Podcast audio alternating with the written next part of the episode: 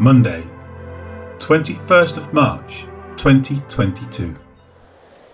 So they departed from the presence of the council, rejoicing that they were counted worthy to suffer shame for his name.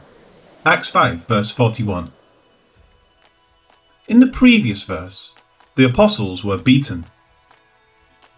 They were also commanded to not speak in, literally, upon the name of Jesus. After that, they were released. With their release, it now says, So they departed from the presence of the council. It is certain that there was no small amount of pain among them. Being beaten with rods was not a minor thing, and only a few stripes would really smart. If they were given the full measure of the law, meaning up to 40 stripes, Deuteronomy 25, verse 3, they would be rather miserable, at least physically, as they departed.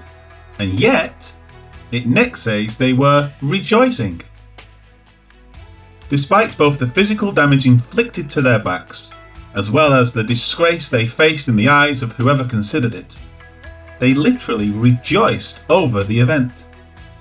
It is the fulfillment of the words of Jesus, thus providing another measure of confidence that they were doing exactly what he desired of them. Blessed are those who are persecuted for righteousness' sake, for theirs is the kingdom of heaven.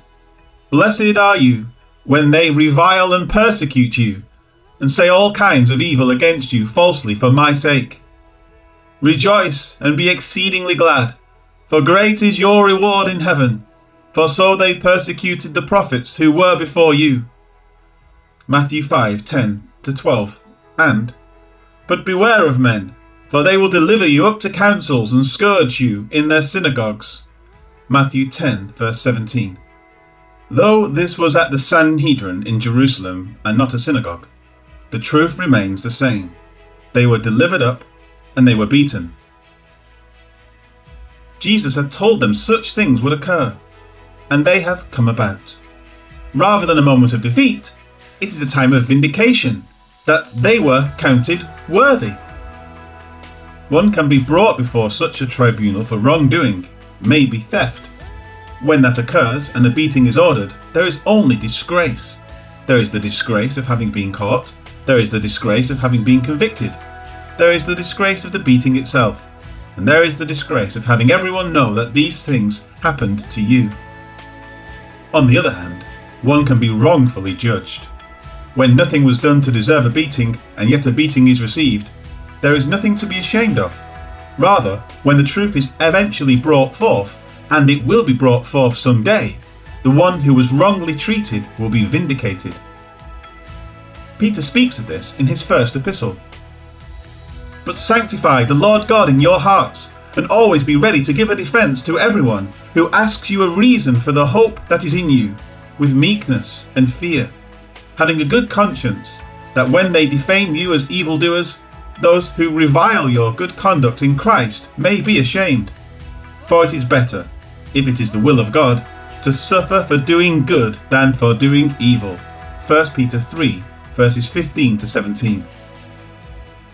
As this is true, the apostles rejoiced. They knew that their actions were sanctioned by God and they had faithfully fulfilled the charge given to them by the angel concerning speaking out about the gospel of Jesus. Therefore, they deemed what happened to them as a point of being counted worthy to suffer shame for his name. There is a difference in suffering shame and in doing that which is shameful. The verb is passive in the Greek. The shame was inflicted upon them but they had done nothing shameful to deserve it. Hence, Vincent's Word Studies explains the terminology of this event.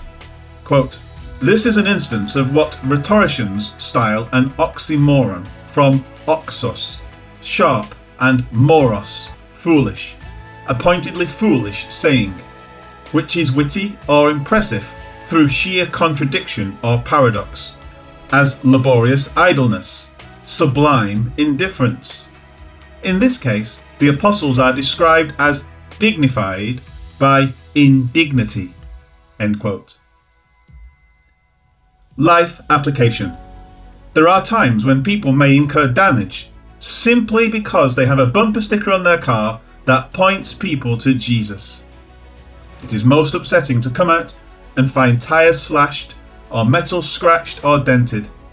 It is inconvenient, it is costly, and it is just plain wasteful. At the same time, there is now a choice. Will I take the sticker off my car to avoid more damage? Or will I stand fast on my faith in Christ? A bumper sticker doesn't prove faith in Christ, and it is not a necessary part of our faith, but it does indicate who we are and what we believe. A car is a temporary item that will eventually be crushed and made into something else. But what about something more personal? What if you are actually being beaten up by people because of your faith? Or maybe they are imprisoning you or even threatening your life because of Jesus. This has happened, and it continues to happen to people all along and throughout the world. Those who are willing to stand up for their faith are a real testimony to the one they are willing to follow, even at such a great cost. You may or may not have to face this now, but someday you might. What will you be willing to give up in order to remain faithful to the Lord? Think about that and be ready to respond if that day should come. Lord Jesus, you gave up heaven's riches in order to come and restore us to yourself. Help us to be willing to respond in the right way if we should be asked to give up our lives of ease, material wealth, freedom, or even our lives in remaining faithful to you. Grant us in that day the ability to stand fast on your name, no matter what the cost. Amen.